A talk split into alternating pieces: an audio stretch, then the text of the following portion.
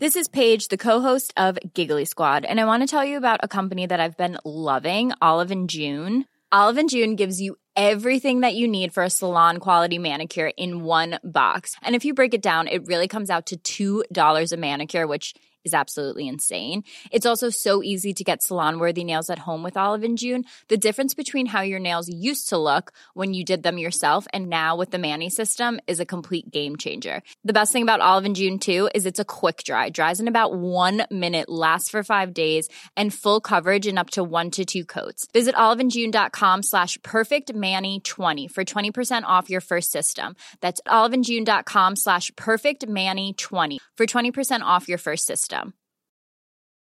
This Mother's Day, celebrate the extraordinary women in your life with a heartfelt gift from Blue Nile. Whether it's for your mom, a mother figure, or yourself as a mom, find that perfect piece to express your love and appreciation. Explore Blue Nile's exquisite pearls and mesmerizing gemstones that she's sure to love. Enjoy fast shipping options like guaranteed free shipping and returns. Make this Mother's Day unforgettable with a piece from Blue Nile. Right now, get up to 50% off at BlueNile.com. That's BlueNile.com. This is Paige, the co-host of Giggly Squad, and I want to tell you about a company that I've been loving, Olive and June. Olive and June gives you everything that you need for a salon quality manicure in one box. And if you break it down, it really comes out to $2 a manicure, which is absolutely insane. It's also so easy to get salon worthy nails at home with Olive and June. The difference between how your nails used to look when you did them yourself and now with the Manny system is a complete game changer. The best thing about Olive and June too is it's a quick dry. Dries in about one minute, lasts for five days, and full coverage in up to one to two coats. Visit oliveandjune.com slash perfect Manny 20 for 20% off your first system. That's oliveandjune.com slash perfect Manny 20 for 20% off your first system system.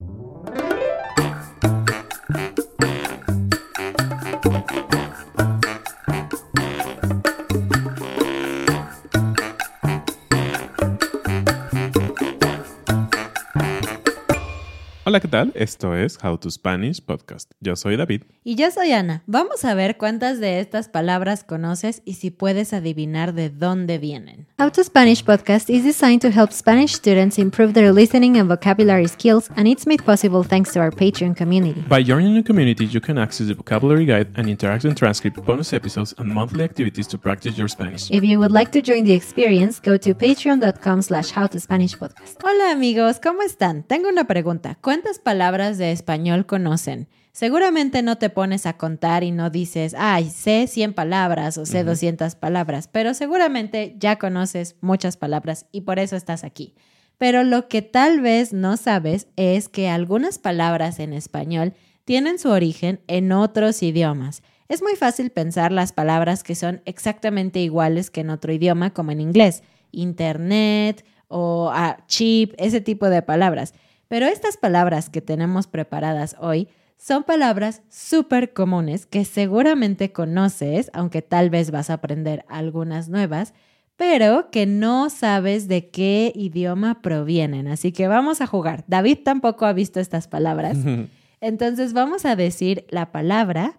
Primero piensa si tú conoces esta palabra, si sabes qué significa, e intenta adivinar de qué idioma proviene. Y bueno, algunas cosas tengo unas sorpresitas porque el origen de ciertas palabras es muy chistoso. A ver, vamos a comenzar con esta palabra que todo mundo conoce, sobre todo si estás estudiando español. Tarea. Tarea. Ajá.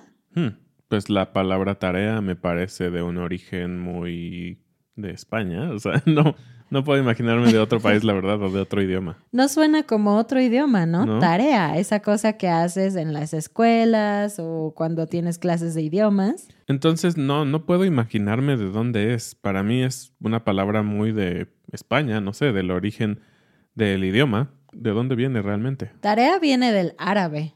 Wow, viene del árabe. Sí, viene del árabe. No sé si ustedes que nos están escuchando lo pudieron adivinar, pero bueno, obviamente estas palabras podrían tener orígenes más antiguos, ¿no? Pero ah, el idioma del que vienen más cercano es del árabe. Sí, mm, qué interesante. Y sabemos que hay muchas palabras del árabe, eh, entonces no se me hace tan raro que vengan del árabe. Sí, de hecho, ¿sabían cuántas palabras hay de origen árabe en español? Ni idea. El número no sé. Como cuatro mil. Wow. Sí, nuestros idiomas están súper conectados. Que bueno, tiene que ver con la historia de España, ¿no? Claro. Sí, cuando los moros, o así les conocemos, estuvieron en España, ¿no? Cuando invadieron España, pues obviamente hubo una pues transferencia cultural y en eso pues no podía faltar el idioma, ¿no? De hecho, también hay bastante comida de origen pues árabe en la cocina española y también pues en, en México. A ver, esta va a ser muy fácil, creo yo. La palabra aguacate. Ah, aguacate, bueno, porque soy mexicano, sé que el origen es pues de nuestros ancestros, ¿no? Es prehispánico y es del náhuatl, ¿no? No recuerdo exactamente la palabra en náhuatl, algo así como aguacatli, aguacatl, Ah, Creo que es aguacatl. algo así, exacto. Y obviamente no es con G, creo que es con H. Ah, sí. Entonces, sí, sé que es una palabra, palabra náhuatl. Sí, ¿y sabes qué significa? No, pues la cosa verde que nos comemos. Sí, pero en náhuatl significaba testículos. Oh, no. Sí. Ok. Y bueno, sí, aguacate viene del náhuatl y todo esto, pero otra palabra relacionada muy común que creo todo mundo conoce ahora es el guacamole. Uh, y a quién no le gusta el guacamole, por cierto.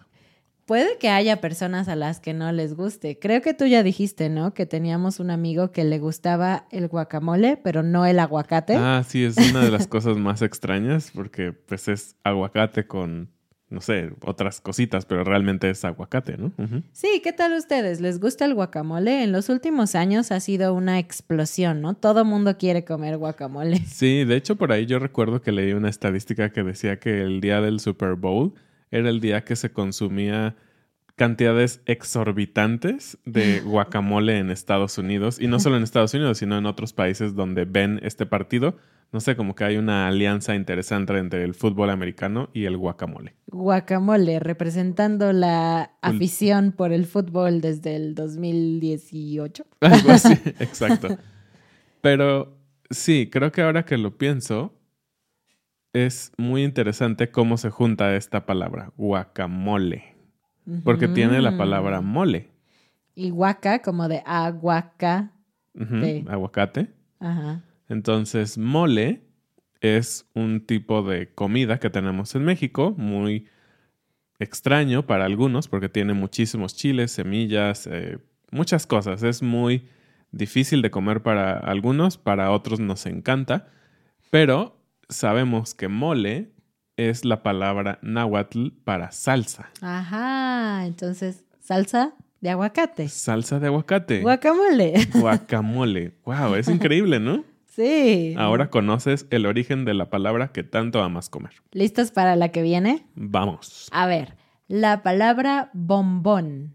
Bombón. Bom, bom, bom, bom. Me suena un poco, no sé, tal vez francés, italiano, algo así. Sí, bombón viene del francés. Ah, bueno, voy a aclararles que yo estudié dos años francés y sé que esa palabra existe en francés, pero que significa otra cosa. ¿ok? Entonces, para nosotros, bombón es un malvavisco, que es esta cosa, de hecho es muy extraño el malvavisco, no sé cómo eh, decirlo, pero es una masa suave, de, dulce, azúcar. de azúcar, no sé si tiene harina, no creo. No sé de qué está hecho un malvavisco, un bombón, pero bueno, aquí en México le llamamos bombón a los malvaviscos. Pero yo sé que en francés creo que más bien bombón es un dulce, ¿no? Cualquier dulce duro, me parece.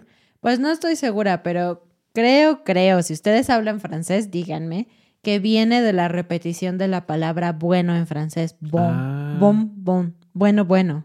Como Eh. de que está bien rico, ¿no? Ajá, entonces, bueno, no importa cuál es el origen como tal, pero sí, viene del francés esa palabra y tiene sentido, ¿no? Porque un dulce es algo bueno, bueno, bueno. sí.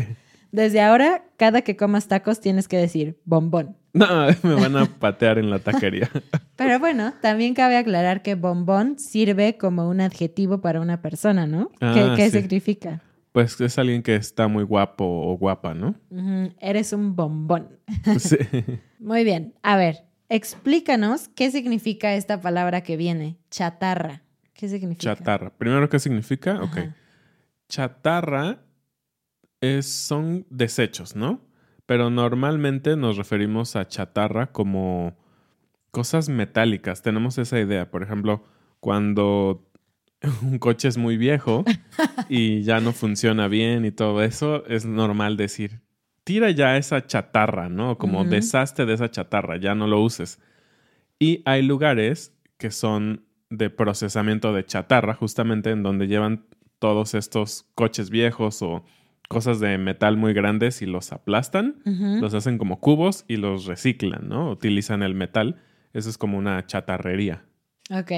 ¿Y ¿De, de- qué país o de qué idioma crees que viene? Chatarra. Si tiene una doble R. Pero suena muy mexicano, ¿no? Por Sí, sí, sí. cha, cha. Sí, claro. Tiene una che y una doble R. O sea, pues tiene que ser de español o de México, o bueno, de, del náhuatl, algo así. No, es una palabra vasca. Viene Mm. del vasco. Y es muy similar el significado. Viene de hierro viejo, metal Ah, viejo. Que es interesante que, bueno, sí tenemos esa idea, pero hoy en día también podemos ocupar chatarra como para cualquier cosa que ya no sirve, que es un desperdicio. O sea, por ejemplo, cosas de tecnología, no sé, teles viejas. Bueno, o eso es metal también. computadoras. No, es, mayormente es plástico. Pero Bueno, pero bueno, la idea ahora es que puedes ocupar la palabra chatarra para cosas viejas que ya no sirven. Y es bien interesante ver de dónde vienen nuestras letras, ¿no? Por ejemplo, nuestro cha, que es muy común en español, especialmente de México. En otros idiomas se escribía diferente, como en este caso, esta palabra específicamente tiene TX, TXA. Eso suena como cha para nosotros. Vamos a ver si conoces el origen de esta palabra que es tu, fa- tu palabra favorita en el mundo. Ok. ¿Cuál es tu palabra favorita en el mundo? Cotonete. No, taco. Oh, taco. Ah, sí. Obvio lo sé. A ver. Ok. Taco es de origen náhuatl. Correcto. Y taco es. Oh, lo olvidé la palabra en náhuatl. Tlaco. Ah, exacto, tlaco. Es, es más o menos parecido. Y, y hay varias como teorías, pero una de ellas es que significa en medio, ¿no? Entonces la idea es que tú pones en una tortilla en medio el contenido del taco y por lo tanto, eh, pues es un taco, ¿no? Está en medio. Sí, súper bien. Vamos a ver cuántas de las personas que nos están escuchando o viendo conocen esta palabra, porque es bastante común, pero es avanzada. Entonces, a ver. Chantaje. Chantaje, wow. Sí, e- es una palabra difícil. ¿Qué significa? Sí, es una palabra difícil y también ahora que lo pienso es un concepto un poco difícil, ¿no? Porque es como que alguien te amenaza para tal vez no dar cierta información o no decir algo que puede perjudicarte y quiere algo a cambio, obviamente. Entonces hay como muchos elementos, ¿no? Sí. Entonces te pueden chantajear, por ejemplo, por internet si alguien te dice voy a secuestrar tu información. Entonces dame dinero y ya, eso es un chantaje, ¿no? Claro, y están los chantajes emocionales también Claro. y todo eso. ¿De Sí, qué es- país o de qué idioma crees que viene? Chantaje. Pues ahora con, con lo que vimos en el pasado de chatarra, ya me dio miedo pensar que todas las ches son mexicanas, o bueno, de origen náhuatl. Entonces, pues no sé, diría tal vez que otra vez del vasco o algo así. No, del francés. Ah, tal vez es algo así como chantage. Sí, la historia de esta palabra es divertida. Otra vez, no somos los expertos en etimología, entonces podríamos equivocarnos, así que solamente si me equivoqué, dímelo en los comentarios. Pero la historia de chantaje es que viene de la palabra cantar en francés, que es chanté. chanté, chantaje. Ah, wow. Es, es increíble cuando te das cuenta y, y tiene tanto sentido, ¿no? Así como, wow. Claro, sí, sí, sí. El verbo es chanté, que se escribe chanter, Ajá. ¿no? En, digamos, digamos, en español. Entonces, casi, casi se mueve perfectamente a chantaje en español. Sí, y piénsalo, cuando alguien habla de chantajear a alguien con tortura o a obligar a alguien a decir algo, podemos decir que haces cantar a alguien. Ah, sí, sí. y de ahí viene, de hacer cantar en francés, chantaje. Wow. Tal vez en Francia, no sé, esto es una especulación tal vez muy tonta. Si alguien lo sabe que nos ve en Francia, díganme que no es verdad, pero bueno, tal vez en Francia, cuando hacían un chantaje, lo podían hacer cantando, ¿no? Y que ahora que lo pienso... ¿Qué? espérate, ahora que lo pienso, a mí me pasó, bueno, no a mí, pero sé de alguien que hizo un chantaje cantando. ¿Qué? Alguien se subió a robar en el metro, Ajá.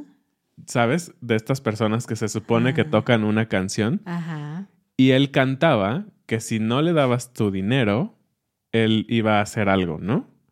Pero entonces él pedía dinero, robaba a través de una canción. Entonces la gente no sabía si realmente lo iba a hacer o no, entonces todo el mundo le daba dinero. No, qué buena Eso es un chantaje chantado, cantado. Ok, una palabra que tiene mucho que ver con el final de la temporada, el final del año, que es cuando estamos grabando esto. Brindis. ¿Qué es Brindis. hacer un brindis? Bueno, entonces brindis es el hecho, ¿no? Es la acción de tomar la copa y pues hablar un poco, ¿no? Es como... Como en una boda. Sí, como una manera de celebrar algo, como de llamar la atención a través de la copa y todo eso. Es, eso es brindis. ¿Y de dónde viene? No tengo idea. No, no me suena a nada No. que no sea español. Suena raro, brindis is. Al final es raro. Tal vez de alguna parte de Europa. Sí, viene de Alemania, Oh, del wow. alemán. ¿En serio? Se supone que viene de algo como bring, como en inglés, Ok. dar, y significaba algo como te ofrezco. Y tiene un Mm. poco de sentido porque es como ofrezco buenos deseos, buenas palabras a los novios que se acaban de casar o lo que sea. Estas siguientes tres palabras vienen del mismo origen. Entonces, almohada, guitarra y aceite. Almohada, guitarra, aceite. Ok, aquí sí, yo, yo ya lo sabía. Entonces, Ok. vienen del árabe. Sí. Esta palabra almohada es una palabra clásica que te enseñan cuando eres niño, al menos en México yo recuerdo que vimos un poquitito este tema. La verdad es que en la primaria, me parece, sí te decían, ah, pues sí, el español tiene algunos orígenes, ¿no? Y te hablaban un poquito de náhuatl, un poquito de árabe, pero no sé, esta palabra la tengo súper clara, almohada. Y creo que de hecho esa, si no mal recuerdo, era como una de las de los tips que te decían, este sonido que tiene una H en medio, eh, o hada, por ejemplo, Alcohol. alcohol, almohada, son, son como tips para saber que es un origen árabe, ¿no? Y seguramente lo saben. Y si no, ¿cuál es la palabra árabe que utilizamos casi todos los días y que puede ser el miedo del subjuntivo? Es una gran pregunta. Si lo saben, antes de que lo escuchen, escríbanlo en los comentarios si lo están viendo en video. ¿Cuál es la palabra de origen árabe que es el terror De los del estudiantes. subjuntivo? Sí, perdón, de los estudiantes porque implica subjuntivo. Ahora sí, Ojalá. ojalá. Y el origen de esta palabra también es súper interesante porque como saben, en el árabe la religión reinante, digamos, es el, el Islam y ellos le llaman a su dios Alá, ¿no? Entonces, lo que significa ojalá es Dios quiera. Si Dios quiere. Así es. Otra palabra que viene del árabe que tal vez no conoces, pero creo que debes de conocer, es la palabra hazaña. Mm, No, tiene- es, es muy avanzada, pero es genial. sí, Tiene H, Ajá. Z otra vez, Z, otra vez. y ñ. Ñ. Hazaña. No sé, no sé si ellos tienen el sonido ñ, pero la manera en que llegó al español con ñ me parece muy padre, muy interesante. ¿Qué significa hazaña? Ok, la palabra hazaña es cuando ocurre algo o tal vez tú haces algo como muy épico, ¿no? Como Ajá. algo digno de ser contado o Recordado. recordado o sí, que, que no es muy convencional, ¿no? Podemos decir que si creas tu propio negocio es una gran hazaña o si viajas a cada país del mundo es una gran hazaña. Creo que es un poco subjetivo, ¿no? Cada quien tiene sus propias definiciones de lo que es grandioso, Pero bueno, si tú estás aprendiendo español, muy bien, es una gran hazaña. Sí. Bueno, aquí quiero decir una palabra que encontré, pero que no estoy segura del origen. Probablemente no es real, ¿ok? Pero encontré que la palabra caca, ¿qué es caca? Popó. Ah, sí. Qué chistoso que decimos, repetimos las, las sílabas. Caca, po, po, pipí, para todos Sí. los desechos humanos, ¿no? sí. Pero bueno, decían que caca proviene de cacos, que significa cosa mala, pero no estoy segura, de hecho. Este es del griego, ¿no? Viene del griego, sí. Sí, sí, sí. Como no estaba segura, lo acabo de buscar en Wikipedia y dice que en la mitología romana Caco, en griego antiguo Cacos, malo o malvado, hijo de Hefesto y hermano de Caca, era un gigante mitad hombre y mitad sátiro que vomitaba torbellinos de llamas, de wow, fuego. sí que era malo. Sí que era malo y tiene sentido porque Ah. nunca vemos la caca como algo bueno. Claro. Y, y tal vez este tema de que sacaba algo, vomitaba, pues al final los desechos humanos salen de nuestro cuerpo, ¿no? Mm. Bueno, esta la verdad es que tú ya la sabes porque cuando estaba haciendo la investigación se lo dije. Sí, ¿no? porque está súper interesante. Cuéntala tú. Ok. La palabra es santiamén. Y para empezar, es una palabra que usamos, creo que menos cada vez, ¿no? Sí, me se parece, está perdiendo. Me parece que es una palabra un poco antigua, en el sentido de que tal vez generaciones previas, y que creo que se utiliza mucho en, en medios estilísticos literarios, ¿no? O sea, es mucho más común que la encuentres en un cuento, en una novela o algo así. Eh, y creo, por ejemplo, creo que se hizo popular en algunas series cómicas escritas que hablaban de, sí, en un santiamén. Recuerdo haberlo leído bastante, creo que en Batman o en estas series cómicas. Así Pero- lo tradujeron a un español. Pero bueno, el punto del santiamén es que es algo rápido. Sí, entonces puedes decir, voy a limpiar la casa en un santiamén, que no es posible. O voy a comer en un santiamén porque tengo una junta después de esto o algo así, ¿no? Pero el origen es todavía más extraño. Cuéntalo tú. ok, viene del latín. Y bueno, en las misas que se hacían en latín, pues eran muy largas, ¿no? ujú. Y dicen al final algo como en el nombre del Padre y el Espíritu Santo, amén. Pero en latín, esa última parte, Ajá. esa última parte es sancti, amén.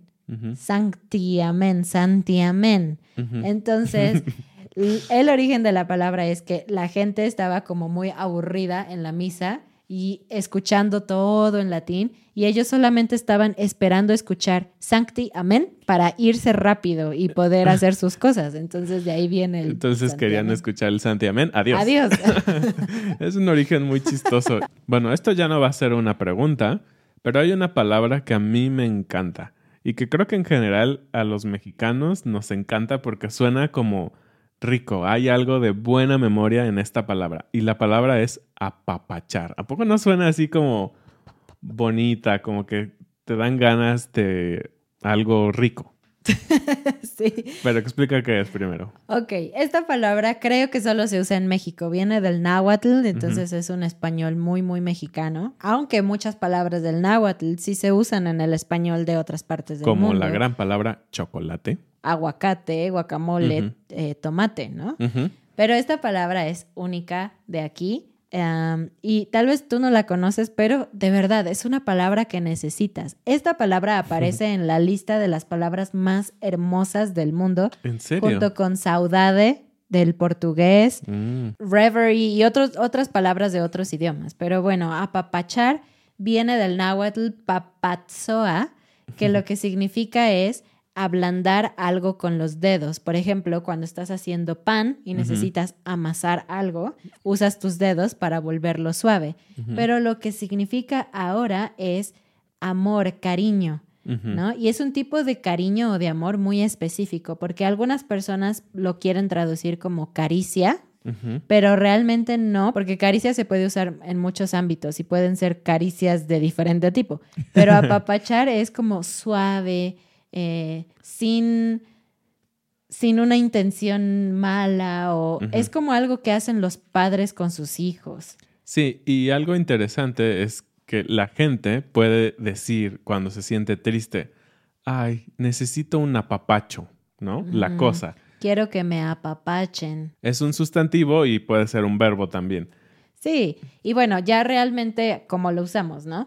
Es dar amor de alguna forma suave. Entonces, si alguien se siente triste, pues le traes un chocolate, le dices, ay, todo va a estar bien y le das una palmada. Ese tipo de amor es un apapacho. Sí, entonces puede incluir un abrazo, puede incluir tal Un vez regalo. Un, un regalo, puede incluir un, un beso de cariño en, en la mejilla.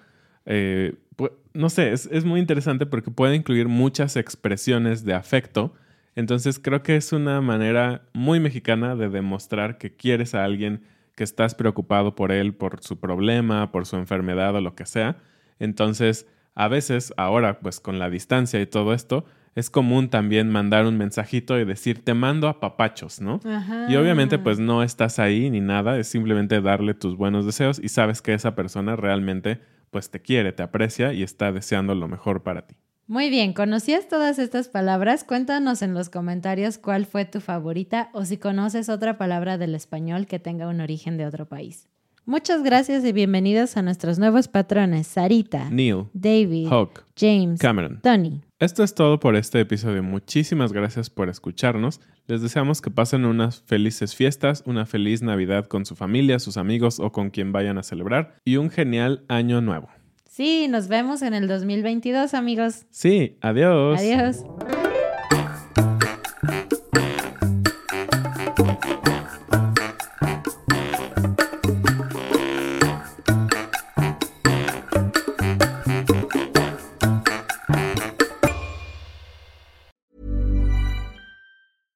Want flexibility? Take yoga. Want flexibility with your health insurance? Check out United Healthcare Insurance Plans. Underwritten by Golden Rule Insurance Company, they offer flexible, budget friendly medical, dental, and vision coverage that may be right for you. More at uh1.com.